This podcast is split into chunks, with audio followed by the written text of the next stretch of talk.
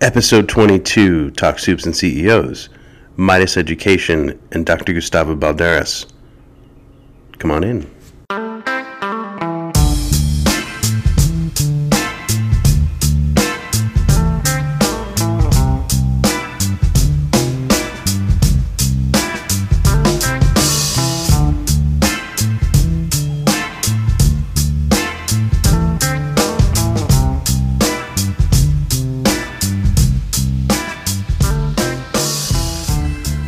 Well, here we are again. Thank you for being here. Thanks for listening.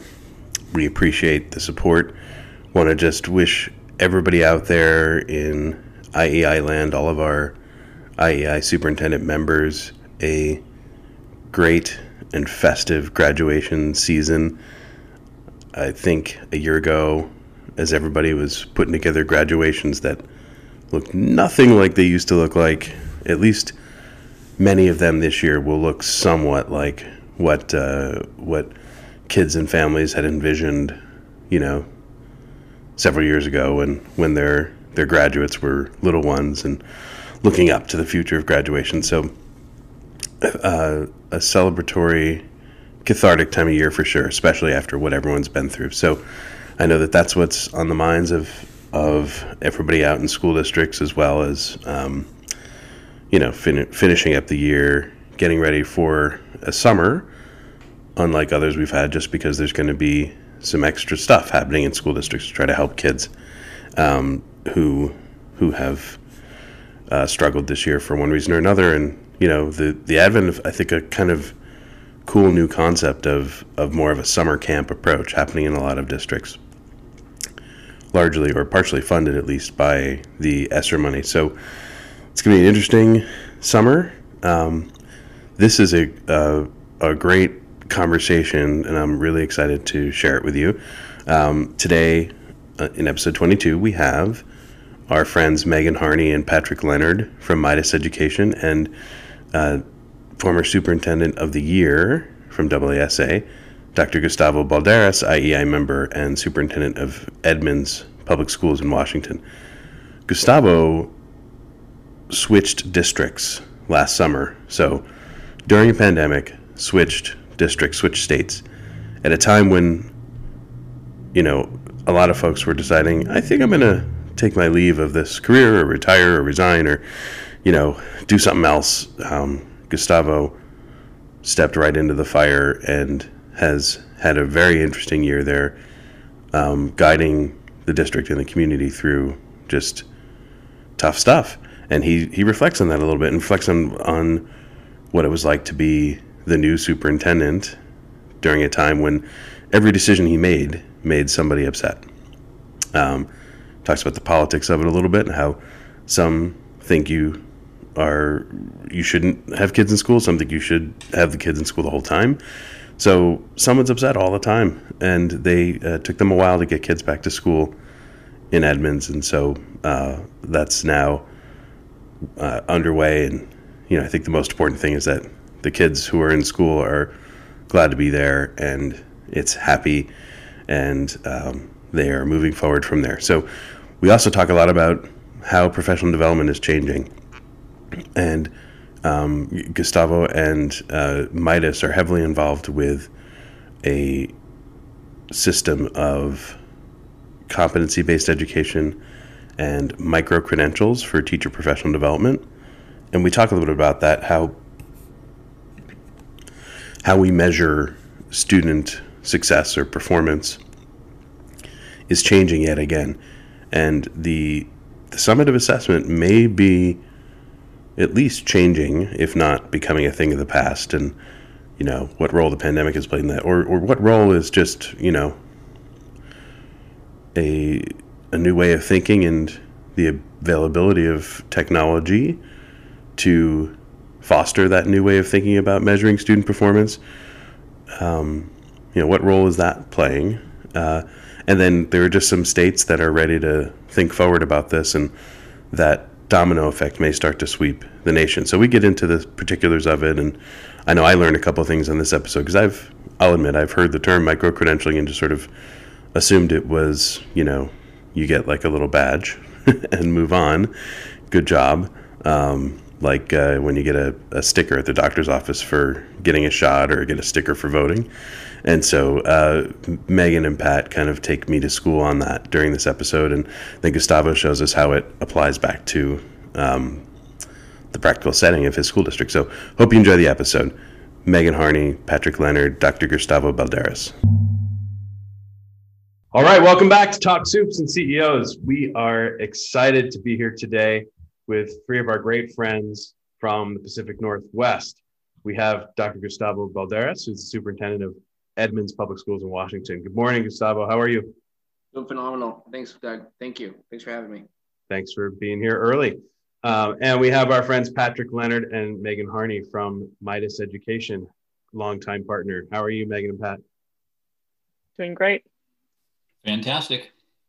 Good to see you all. Um, all right, so we're we just all saw each other, which was great uh, at the Broadmoor in Colorado. Thanks to all of you for being there. And I know you've all got you've got some interesting discussions going on uh, out your way on some micro credentialing work, and I want to get into that. But let's just start with Gustavo. You've had you've had quite a year. You moved districts from you move states, move districts in the middle of the pandemic. What was that like, and how did you work that transition?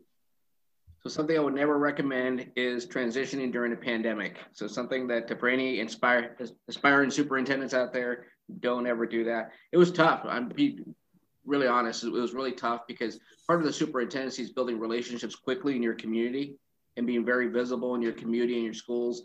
And it's it was difficult to do during a Zoom environment when information was shifting and we were shifting in terms of what we were trying to do. So it was tough. It's a great district, you know, five municipalities. We have uh, roughly 22,000 kids, really diverse district, 129 languages.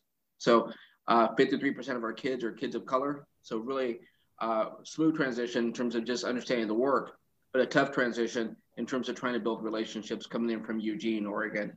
But again, great board, great community. So I'm excited to, yeah. to work here how do you quickly build the relationships and trust to make the difficult decisions you had to make this year? For example, you only had students come back on campus full time a few weeks ago.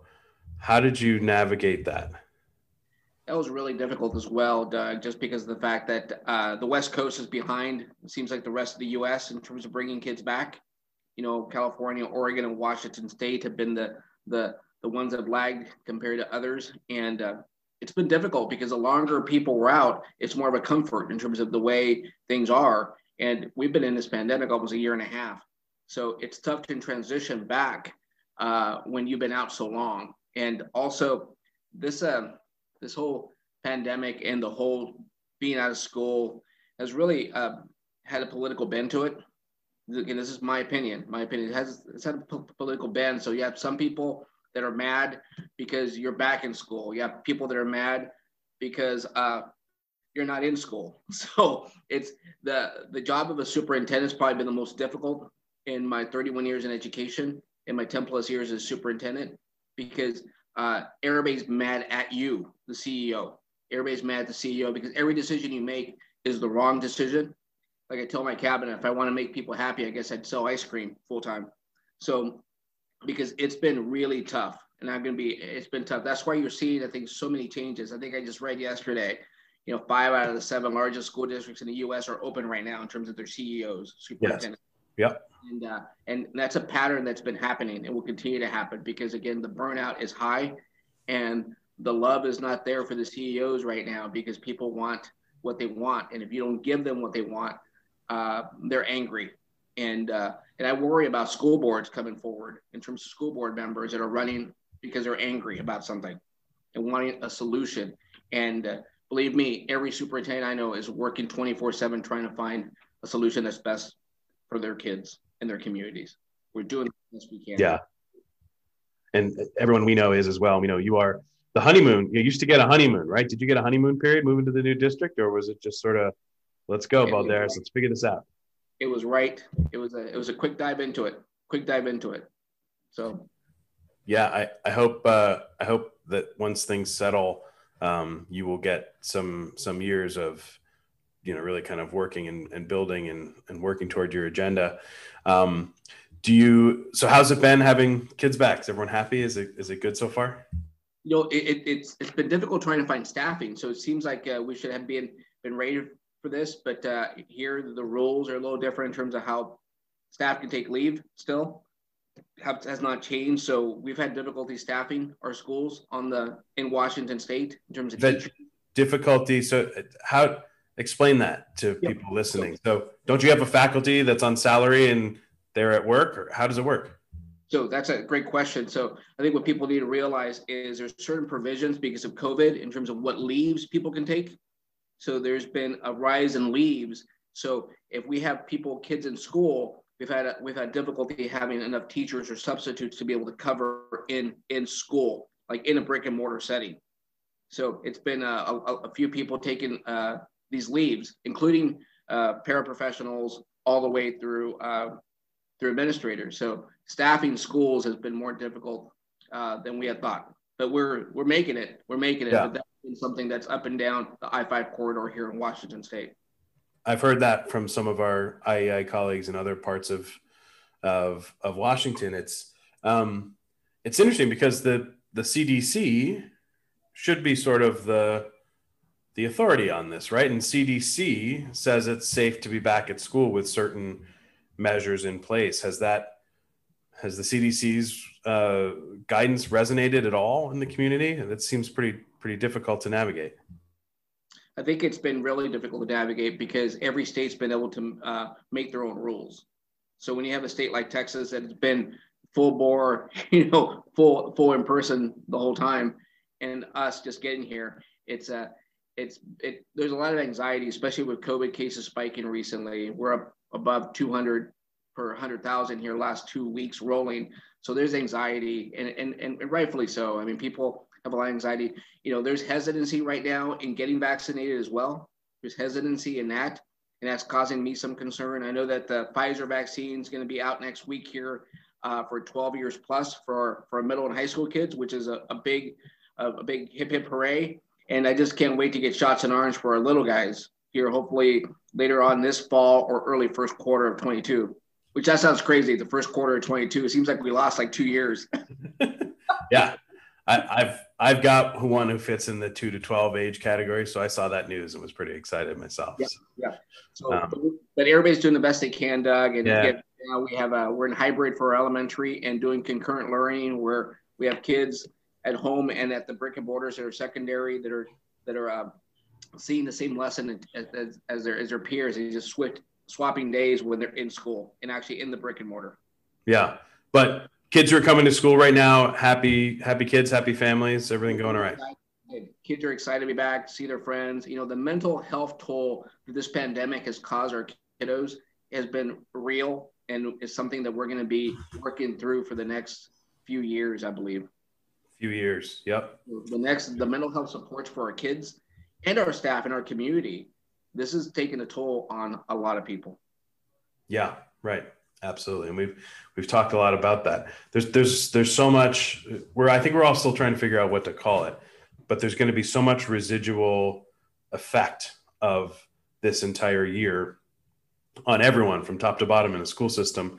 And you know we're a lot of us are thinking through the academic stuff the you know the academic interventions that are going to need to be in place. Um, and I know that there's a big conversation happening nationally right now around micro credentialing and a role that can play in that discussion. And Megan and Pat, I wanted to kind of go to you and just sort of tell us what you're hearing out there. I know you're doing some work in some states, but um, what are you hearing about about this as a potential solution to help kids, families, you know, get through this? Sure, Doug. Well, the, the reason that we're really excited about micro credentialing and a lot of our partners are is that it's one of the ways to start actualizing competency based learning in a real way. Um, most of competency based people have been talking about competency based learning for 30, 40, maybe longer, uh, um, yeah. 30, 40 years, I mean, maybe longer. My, my sort of sense, let's sort of define it a little bit for those not familiar with the term. Competency based learning has always meant to me something like we don't give grades, we give kind of evaluative feedback, right? Am I, am I right there? Uh, I'd, I'd actually say no. I, I think uh, I think competency based learning or AKA mastery based learning means you get the thing that you need before you go on to the next thing. You, you, you get the foundation and you and you can prove that you know it and everybody around you knows that you know it so that you are prepared to go on to the next thing. And the, the example that I like to use is if a child passes algebra one, they get a C. Okay, great, you passed. You can go on to algebra two uh, okay, but I, I got a C. I'm going to struggle in algebra two. There's no way that I can go on and get an A in algebra two. And everybody's like, well, why are you getting a C in algebra two? Well, because I got a C in algebra one, right? And so uh, implementing a mastery-based learning plan means that algebra one might have, you know, 18 different topics that I need to learn in order to be successful in algebra two. I need to master each one of those and I need to provide evidence that I've mastered it, not just, okay, I can regurgitate information on a test. I can show you that I understand it. And because of that, I'm going to be successful in my next endeavor. And that applies to any subject area. I mean, math is a really easy example because we all understand how the thing that you did before scaffolds the thing that comes next, but that's really true across the board. Okay, great.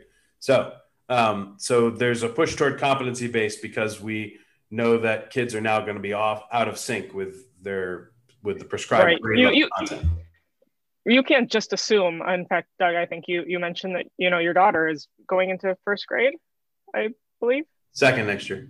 And second grade, but you know, losing basically her whole first grade year, like you're you're the first grade is important. You're learning how to not have you know kind of your individual areas in the classroom. You're sitting in your desk for longer periods of time. You're doing these things that students just might not have. And so now, when you when you consider that gap, how how do we start at start figuring out what do students have? What don't they have? How can we quantify it? Um, and how can we make sure to kind of give them recognizable small ways to go after the bits that they're missing?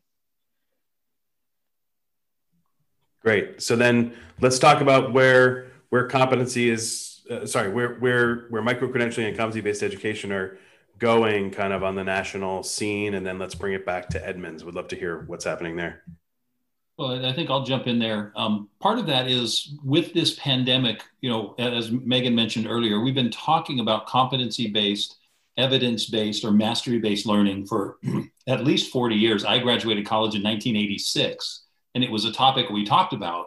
We haven't been there. The pandemic has sort of forced us to reevaluate what we what we mean about learning and how do we measure student learning here in Washington State, we're not going to be taking the SBAC, the Smarter Balanced Summative Assessment. Didn't take it last year, probably won't be taking it anywhere this year. Well, for 40 years, we've used that summative assessment as a measure of whether kids learn something, a single point in time on a test. And we've known that's probably not the best way to do it. But with mastery based learning, we can start moving towards that. I think this movement and one of the things we're excited about and the work we're starting in Utah, Wyoming, and Nevada is credit recovery. So we take a student who maybe failed a particular course. We don't have the spot, the slot to fill in that course in a traditional standard school system. You know, as Gustavo was mentioning, we have some staffing concerns. We don't have all of the kids coming back to school full time yet. So we don't have those extra spots to put a kid in to make up a class. Well, as Megan used the example of math, a child fails algebra one. Maybe they got 50% of it. We can use fairly easy assessments to figure out which of the standards, which of the concepts did they get and they already passed, and which are they missing. And with micro credentials, they could earn a few micro credentials to pick up something that they're missing, which could turn into a credit. And the students can work with help from their teachers, they can work on their own time, and we can do that across multiple subject areas. So Utah's working with us for teachers to be building micro credentials in their classrooms so their students can earn micro credentials not only to for credit recovery, but to prove evidence of mastery in the subject area to get that credit when we return to what we call normal. So in other words, when we're back to so-called normal, uh, each kid can start at his or her natural starting point versus starting where everyone is. Exactly. Exactly. And and we're hearing nationally a, a lot of conversations. The, the phrase is profile the graduate. I, I think it's it's a good term, but a lot of people are unfamiliar with with what that means. It's mapping out what are the qualities that we want to see in a young person to be successful in a future in a future career, right? And a lot of those things focus on 21st century skills, good communication, collaboration, uh, grit. You know, can I can I deal with challenges? Um, but it it can it can really work for for anything. What are the characteristics that we want people to have?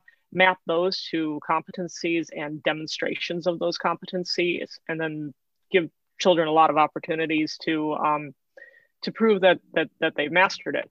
And so, you know, Pat mentioned that the summative exam is a point in time. We take a single measure of a student. If we told all the parents that we're going to gauge how good you are as a parent by seeing how fast your child runs a mile, that's it. That's the that's the only way we can measure whether or not you you have raised your you have raised a good child.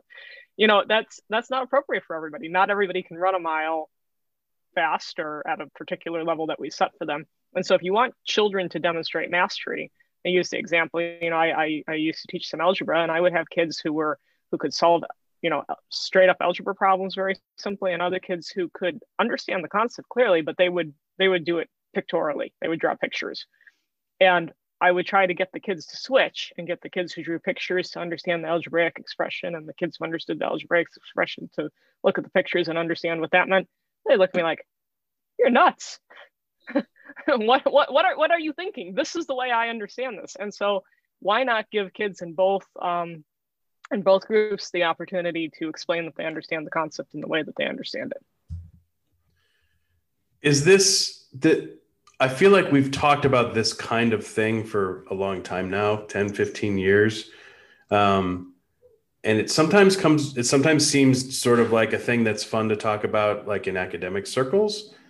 But you know, when it comes time to for the rubber to meet the road, Gustavo, how how does this play out in the district when you're when you're trying to really do this? Can you can you truly set up a situation where every kid is starting from his or her starting point based on you know information we have about their kind of micro credentialed progress toward a credit?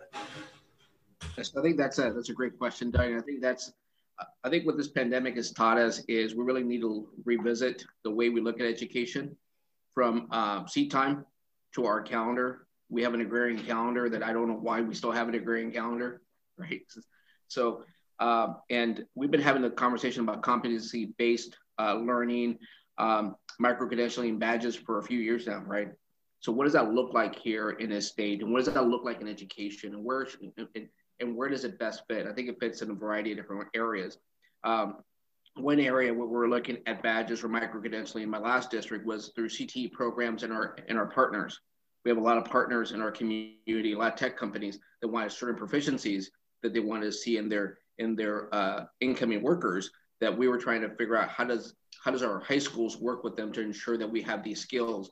Megan, you know, I, I, I call them process skills or soft skills that people are looking for. So what are those skills?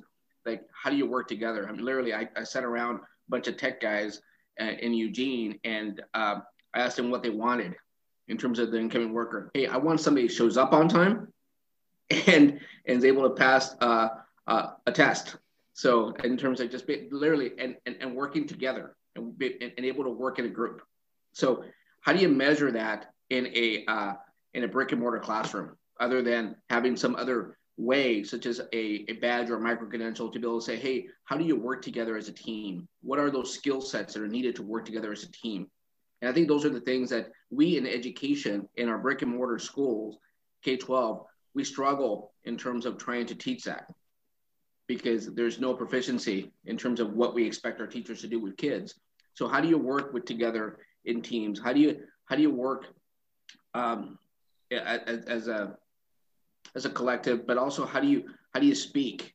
You know, how do you how do you work with kids on how to speak a little bit better in terms of in public? To me, it's it's a perfect fit like for Avid as well because Avid right. teaches those skills for our kiddos, especially our kiddos that have been traditionally marginalized or furthest from educational justice.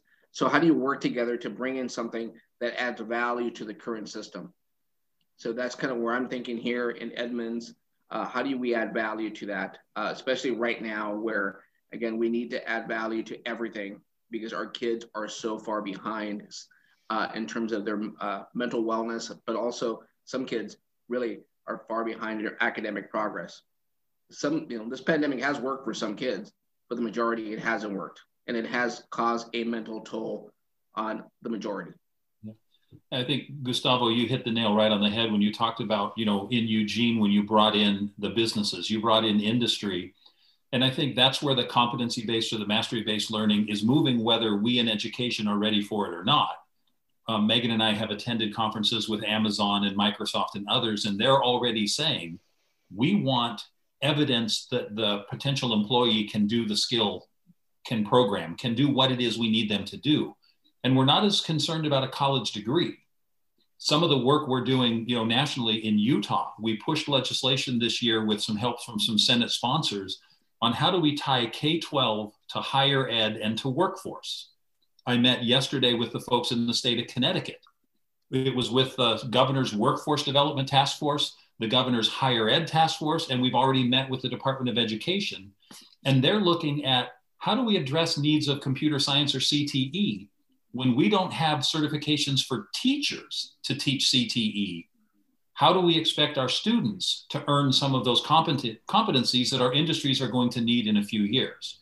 So, of, of all places, the state of Wyoming Department of Education is working with us in micro credentials, and they're partnering with Marzano and Associates to build 48 micro credentials for computer science education.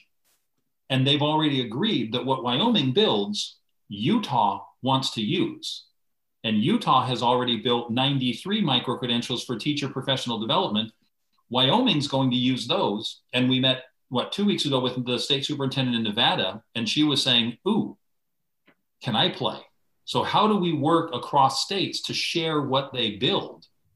um, that's the big for us it's the big push is learners are learners whether they be students or teachers or administrators working on certification or credentialing or workforce or retraining for the job skills learners are learners and we had to build a platform that accommodates the needs of that system. So the creation studio in micro credentials allows you to build the micro credentials the reviewer process allows it to go to how does it get into the catalog and who approves it, the application process to earn it, and then the certification process. Who says, yes, you've got it, you've earned it, and what currency is behind it? And I think that big piece is where we talked to Gustavo about that. The currency, what, what's my incentive? Do I get high school credit, college credit, industry certifications, all three? Am I a teacher? Do I earn clock hours? Do I earn professional development credit? Do I earn college credit that counts on the salary scale? Without that piece of currency, we're kind of missing the boat. And I think that's where we're excited to do this work because everybody we're talking to says, that's it. We need to have evidence and we need to have currency. And we've built that. So that's why this work is so exciting for us. Thanks for sharing that, Pat. Yeah, I was going to ask you the you know, I wanted to talk a little bit about teacher professional development. So, are you saying that these states are looking at turning these micro credentials into things that you can use for credits, or they can be put into the into the salary scale? So, so there's a real incentive to do it versus just like they want me to learn how to do coding. I don't want to learn how to do coding, right? Like there's a real there's there's something there for teachers that could be pretty transformative, especially if states start getting involved. You could you could see a complete change in how we do professional development and raise your hand if you think that we've been doing an awesome job at professional development for teachers over the years no one's going to raise their hands because everyone thinks it can be better right um, the two day sitting in the cafeteria model is still i mean i don't know but i'm guessing that's still 75% of all the pd that's out there in the world. And what you what you all are onto is pretty interesting. And it you know do you think there'll be real changes in how you do pd next year in the district? Well, I'll, I'll, let Gustavo answer with regard to Washington, but Utah has actually passed legislation that within, I'm not sure exactly what the time frame is, but two or three years, all teacher PD will be competency based. There will be no more opportunities to get credit for something that you have not, where you have not demonstrated that you have a competency. Micro credentials are going to be a big part of that. They have specialists writing hundreds of micro credentials for educators right now. But the districts have to come along, right? And so maybe the in, state in, Utah in, can in, compel them. in Utah, in Utah, the state board gets gets to tell them how they're going to earn credit for relicensure. So it's it's different state to state, and Gustavo can comment how you know that might work in his district. Yeah. So you know that that's um, Megan. I think your point coming from from the top in terms of for here the certification agency OSPI is our state certification agency, and also our state education agency, which is combined, which is maybe different in other states where it's split. Here it's combined, and um, it needs to start there. So the conversations that uh, Megan and Patrick are having at the highest level, that's where they need to start because it needs to be pushed both from the top down, also from the bottom up, because it's a good thing to do. So I think that com- that uh, that push from both ends is needed here in Washington State. I think uh, uh, that's happening, from my understanding, and I think it's going to continue to happen because I think this is the way. Uh, this just makes sense when you take three steps back and look at the big picture. What what's being talked about right now just makes common sense in terms of what you expect uh, uh, to your staff to be able to partake in in terms of the professional learning. I think the, another part of that, I'm sorry, a, a big part of that is the cost. Doing competency based learning and micro credentials that are learner directed or teacher directed, it's a lot less expensive. The old model of getting 60 teachers to sit in a room and feed them rubber chicken salad for lunch, that's expensive. You're paying the teachers a lot of money to sit there. You're paying the consultant to come in and teach. Some cases, you're paying for substitutes to sit in the classroom. That's really, really an expense that there's no efficacy that there was anything learned. Using a professional development system where teachers can find what they need to learn and then prove they learned it and then actually implemented it in their classroom, it's much less expensive. But Gustavo's right. It has to be a top down, bottom up where you have to see the value of doing it. And we're fortunate that Utah is moving in that direction, but we've been there for four years. These conversations have been ongoing for four years. We've been working with the folks in Wyoming for three years. We've been working with Nevada for two years. You know, Connecticut's moving fairly quickly. I've been working here in Washington for 35 years. I taught here for 20 years. I understand the system here very well. And where the power, you know, the levers of power are, you have to make sure you address their concerns. By the way, uh, Tiffany and I have a strict no rubber chicken at IEI events rule, and I think we've successfully delivered on that uh, as a provider of professional development opportunities to superintendents. But yeah, it's that the, the that the thing about that model though, the the rubber chicken all day y'all come session, is that people want to be together and people are used to it. Um, does micro credentialing PD necessarily mean everybody's in front of a device with a headset on watching videos, or are there ways to get them? Go ahead, Megan. Not, not at all. Micro credentials can have virtually any type of evidence you can think of. It can be a job embedded something. It can. It, there's a big emphasis on video evidence because I mean, if you think about the, the issues when you're trying to prove evidence, we've struggled with plagiarism for ages, right? So but if my micro credential is in welding and I videotape myself welding, okay, nobody can argue that I can't weld because here I am doing it, right? Um, if I even and even if I if there's a big emphasis on video and other things, maybe I have to get on camera and explain my understanding of the concept. It's me talking, and I'm explaining my understanding. So there's no argument that I understand it. There's a big emphasis on on you actually proving that you can do it. Um, first of all, that you have command of the knowledge, and second of all, that you have implemented it, that you have applied it in some way. And those demonstrations of application often involve some kind of video or active or, or active th- um, demonstration. I mean, and that doesn't have to be something that you're doing solo. I mean, frequently, if you're if you're trying to demonstrate that you're you're working in a group, you're or um, or something like that, or or producing a, a group work product. So it, it so it, it definitely does does not require that you work in isolation. You also got to be careful too, because I think some are going to go, okay, micro credentialing tech, great. We'll just take the same exact pedagogy and drop it into Zoom, and then we're good. I'm just going to lecture you for four hours, but you can be home uh, or in your classroom. That's even worse. We, you, we're going to make you drive to your classroom and then sit in your classroom with a mask on and listen to Zoom. Um, pretty pretty neat stuff you guys are talking about, which is very much not that. Well, so one that, one distinction.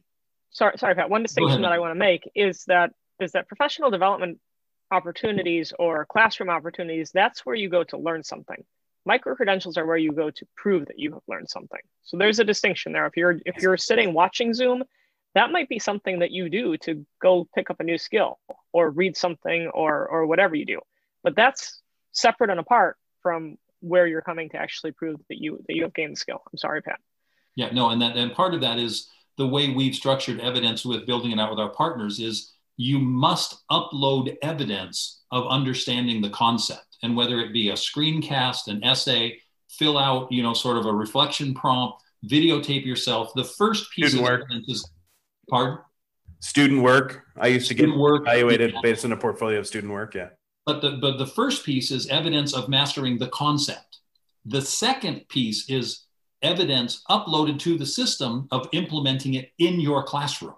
So that's where we upload student work, student projects, screencasts of what you did in your classroom, videotaping yourself teaching. So from a teacher perspective, there's evidence that, yeah, I get it, I understand it, and I've learned it. Now here's me applying it. So it's moving to that application level. And look, I go way back to Bloom's and, you know, like I said, Western Washington University in 1986, we were studying Bloom's and we're still evaluating at the first two levels in almost everything we do. Micro credentialing can get us to the application level of learning with evidence. We should have been going there for 40 years. We have an opportunity. Let's try to get there. Gustavo, do you think this can help um, help you keep morale up, retain great teachers, recruit new ones? This has been a rough year for teachers. An incredibly rough year. I think what's what's happened before, and I think we, we've all ex- expressed it on the screen here this morning, is you know meeting teachers where they're at as well. Just we talk about meeting kids where they're at. We need to meet teachers where they're at. Because oftentimes what I've always stated is we don't differentiate enough for our for our, for our professional learning for our, our teachers. Because we like you said Doug, we put them in a in a in a cafeteria for half a day and you all get the same PD and some people may have already had that. So it just it it uh, it could be considered by some staff members as a waste of time if you've gone through the same PD three times right so how do you differentiate and this is a way to be able to do that and also um, my big push is also what's the return on investment so by doing all this by doing all this what should I expect the staff member to do in a classroom to cause change to increase student achievement or student learning, right? So, what does that look like? And what are the outcomes that we should expect on the return on investment by doing all the professional learning that we talked about? I think that's something that we haven't measured. We haven't done a great job of connecting the two in school systems. And this is my fourth superintendency. I can tell you right now, we have not done a good job in the systems I've seen. So how do you connect what we're doing to the outcomes in a meaningful, So- asset-based manner? I'm sorry, Megan. Oh no, sorry that that was it. Gustavo, we we do a lot of work in that area, and sometimes sometimes it is in um, in looking at PD. Sometimes it's in looking at so so. In uh, sorry to keep going back to Utah, but we started there four years ago, um, managing their professional development offerings, and then a year later they asked us, could you manage our instructional materials, where all the publishers put in the instructional materials aligned to Utah state standards, and specialists uh, determine what is the level of alignment. And then we moved on to micro credentials. And so what we're working on there is pulling all of that information combined with student performance metrics into similar data analytics views. And then you can say, okay, well, if we have, you know, this set of teachers that engaged in this professional development, they have this long in the profession, they've been in a building with the same administrator for X number of years. Uh, we've used these curriculum programs with them. And these are the student outcomes that we're seeing. And those have to be multiple outcomes, not just a standardized test, but um, formative evaluations, number of behavior incidents. I mean, if you're offering professional development in classroom management, you should see some result on um, on student behavior. There should be fewer incidents. There should be something measurable that improved in classroom management. If you're offering professional development on teaching elementary reading, there should be an improvement in elementary reading achievement. And so as you start setting up those, those um, return on investment kind of scenarios and evaluations, you just have to be um, thoughtful about what student performance metrics you're looking at for the type of investment that you made. Yeah. And that, that, that, Doug, that's the project we're starting with here in Washington and where we, we mentioned, you know, before we got on here with, with Gustavo, where we were reached out from the state superintendent's office for a meeting later this month to talk about how do we look at the data from the state? We have 1.1, 1.2 million kids here in the state of Washington. every district reports into our state's CEDARS system, you know, to, to put data in. And the conversation is a discussion of is it possible? How could we?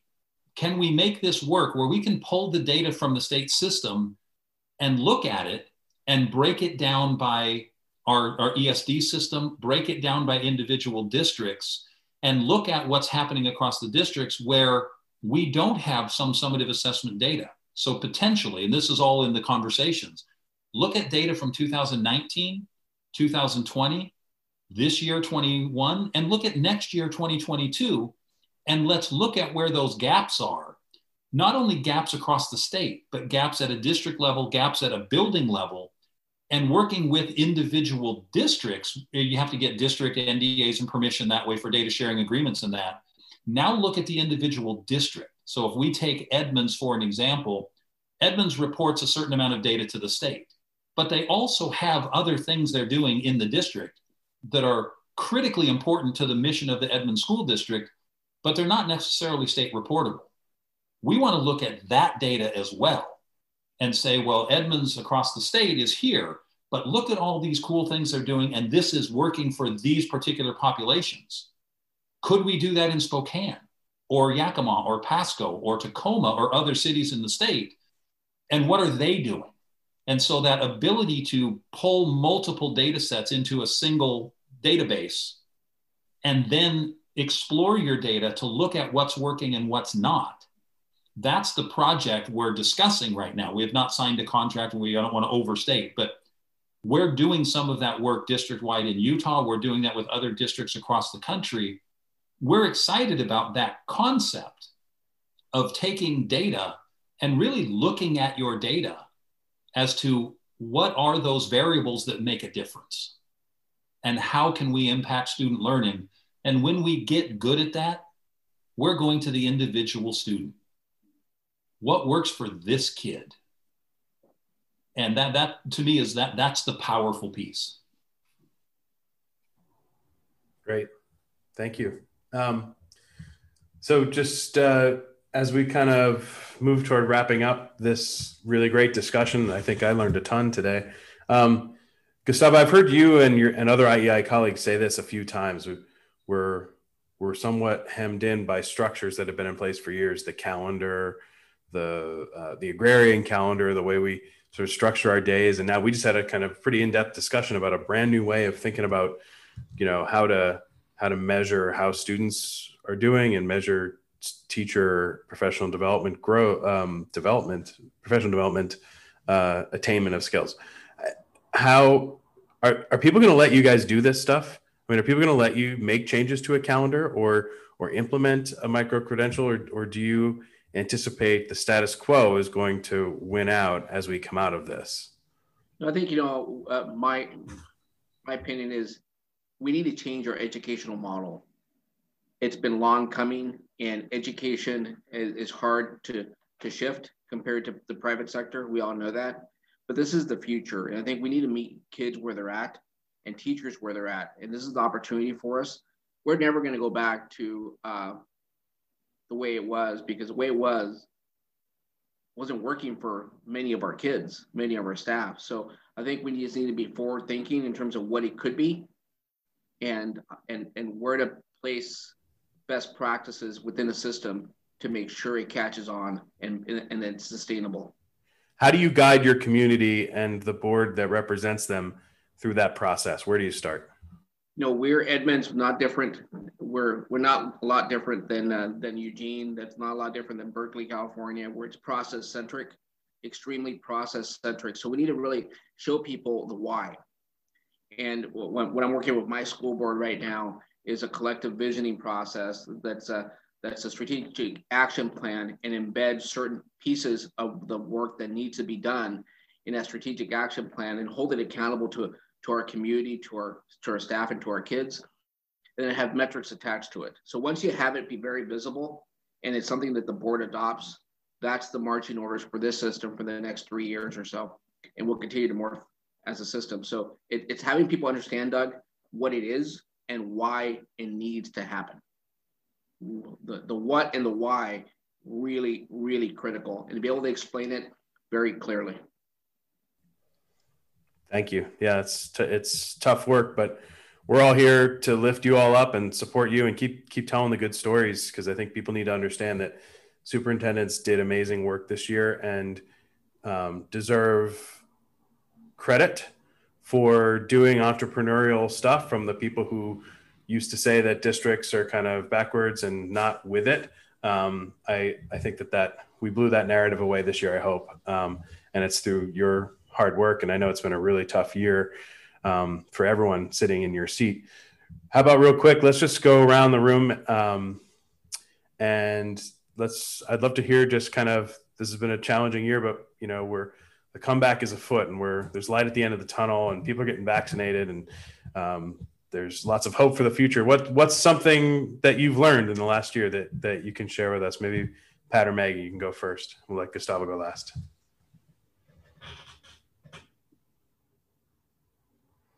Sure, I'll, I'll jump in real quick. And I think what's, you know, and, and Gustavo said this uh, as well. It's the how do we change our systems and some of the work we're doing. And I, we really appreciate IEI for what, you know, Doug, what you and the team brings is an opportunity for us to work with innovative superintendents who are moving forward in this work. And how do we get there? How do we work together to get there? And so, an example of what Gustavo just said is embedding some of the work in the system but we have to get to the point where we're selling this concept. I tell this to my own team. I said, it's difficult to sell a product into a market if you haven't first sold the vision. Where are we going and why are we going there? And why is it important that we get there? And so, some of the work we're doing with well, one of the districts in Utah, the superintendent is asking his teachers to earn two micro credentials this spring. Over the summer, he's going to ask them to earn a micro credential in how to build micro credentials for students. Next year, he's asking his teachers to all create a micro credential that their students can use within the classroom so that a few years from now, micro credentials and mastery based learning will become part of the profile of a graduate and a requirement for graduation. And they're working with industry, they're working with the community college and the college system for that currency piece. They have a vision they're sharing that vision with their community, with their board, with their teachers, and they're moving that process forward. It's not overnight, it's going to take three years. And we're excited to help tell that story and work with the superintendents to say, okay, look, this works. Let's try it elsewhere. Great. Thanks, Pat. Megan, lesson learned for you as a CEO of a business during pandemic? Uh, it's hard. um, I yeah, I, I, mean we've we've we've had it hard but rewarding in in some really interesting ways. I mean, I I don't think that I understood the power of micro credentials at the start of this. You know, I started Midas 2007 uh, when I was still in college, and micro credentials were not even on my radar. They weren't something that I thought about.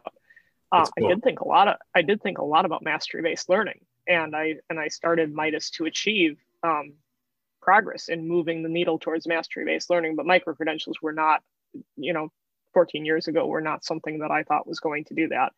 And so by working with our partners um, that's how i became familiar with the concept and um, and my initial reaction to micro credentials was the initial reaction a lot of people have is oh it's it's a badge. It's as, as pat says a sticker and a lollipop. No um, you know they it, it all depends how you how you implement it. And there are badge programs out there that are the equivalent of a sticker and a lollipop. Okay go somewhere scan a qr code. Okay i got a badge. Like that's that's not what we're talking about here. We're talking about real evidence of learning. And and the reason that that you know matters to me uh, and why, why i started working on mastery based learning when i did 14 years ago um, is that it, it had a huge impact on me as a student. Now i was uh, i uh, you know i'm fellow ivy league uh, grads here. I went to harvard so people always assume well hey you, you must have done well in school. Yeah i did.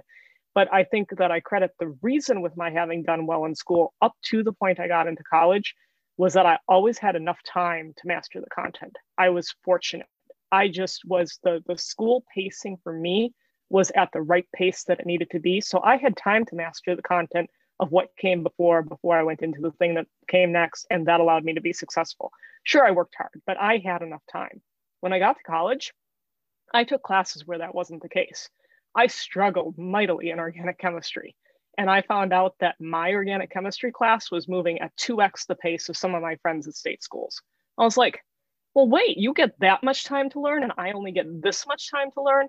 And that's when the lightning bolt hit me. And it's like, wait, if you disaggregate time from learning and you can move at your own pace, like this, this is really cool. But I never realized as a student who didn't particularly struggle in school that that was a thing. I just had enough time to master the content. So what if we give everybody enough time to master what they need to learn and allow you to learn in, in, in formats that, you know, are, are tailored to you. So, um, so I don't know if that answered your question about specifically what I learned during the pandemic, but in working with our partners, I have learned about what micro credentials are, and you know, as a result, I've become an evangelist of them, um, which which is different from where I was 14 years ago. the tagline there is give everyone time to learn. That's a great way to encapsulate it. And that's yes. helped me just in the last minutes we've been speaking understand it better.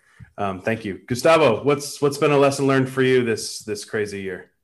You know, one thing that uh, that I've learned is what we've all always known in schools is that we haven't been able to meet the needs of kids, but it's been really made visible because of the pandemic in terms of uh, the access to broadband. And we've heard this over and over again: access to broadband, lack of parental understanding how to support their kids at home because of the lack of skills or uh, that some families have and, and no fault of their own. I mean, my own mom and dad never went to school, right? So they, they, they weren't educated. They couldn't help me during the pandemic, even if I wanted to, right? So I sought all the help at, the brick and mortars. So there's a lot of kids that were me that are me still in my, my, my schools. So, and uh, making sure that we use information to really help inform uh, what we, um, what we have and what's needed. So where are kids at and meet kids where they're at. And also uh, really look at education. What what's resonated for me the last few months, it's really the understanding of we need to look at education differently. I, have been saying schools without walls lately, because again, with uh, with technology the way it is, we should be able to have kids be able to have a variety of different pathways to meet their their needs so that can, could include some blended learning, complete remote, which is which is something that's happening right now. To uh, again, be able just to take coursework and and meet them where they're at. And that's the equity piece to me. That's the equity piece to me is making sure we know where kids are at and meet them where they're at. And for staff, provide just in time professional learning to what they need as well and be able to differentiate that. I think that's absolutely what's been needed here. Thank you so much. This has been uh, this has been great. I think we've we've we've boiled down some of we've boiled down a couple of buzzwords into I think you know um, just easy plain language for for what micro credentials are, and I appreciate us getting into that. And Gustavo, continue to appreciate your work out there. We're so glad you're a part of IEI, and so glad Midas is part of it too. My last question is: Do you guys think the Mariners are for real?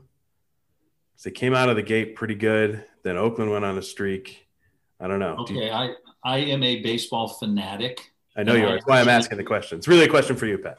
Okay, I talked to my son who happened to be doing some Air Force training at Nellis Air Force Base in Las Vegas, and I said I want 20 bucks on the M's to win the AL West, to win the AL, and to win the World Series. And my son said, "Dad, why don't you just pour lighter fluid on 60 bucks and put it on fire?" the odds must be good on the World Series. Well, it would have been great had he placed the bet. Now, oh. as a real baseball guy, you're not going to make the playoffs if only three of your nine hitters can actually hit at the major league level. Okay. They've been winning games. Their overall batting average is atrocious. Mm. We hmm. only have three what I would consider major league hitters in the lineup right now. So we're in trouble if we don't get guys to start hitting. Okay. Thanks for that analysis. Gustavo, if you want to jump in there, you're welcome to. I just, I'm glad that this year we'll get to see, like, we'll be able to play the West Coast teams and East Coast teams. Sorry, West Coast teams will be able to play East Coast and vice versa, and the Central have a real season. That's that's what I want as yeah. fan, right? Um, you know, Doug, I'm just happy we're playing sports again and not watching cornholing championship on TV on ESPN. So I'm just happy. Bowling, yeah. All right, guys. Um, Megan, any comments on the Mariners? Are you good? Oh, I, I don't know that much about baseball. Thank you. no worries. Great. It's great talking to you all and um, look forward to seeing you in person again in a couple months. All right. Take care. Thanks. Thanks so Bye. much, everyone. Thank you. All right, I want to thank Megan. I want to thank Patrick Leonard. I want to thank Dr. Balderas. I want to thank everybody who's listening. I want to wish everybody out there a happy graduation season. We've got a couple more episodes for you this school year. Then we'll take a little hiatus in July as we put on the um, IEI Summer Symposium at the Biltmore. So, a uh, couple couple more things to come at you before the end of the school year um, including a couple more great superintendent interviews with some of our, our newer members. The next one being with um, Mr. Matt Miller of Lakota Community Schools outside of Cincinnati in Ohio. So look forward to that. Thank you for listening. Please subscribe, tell your friends, and we'll see you soon.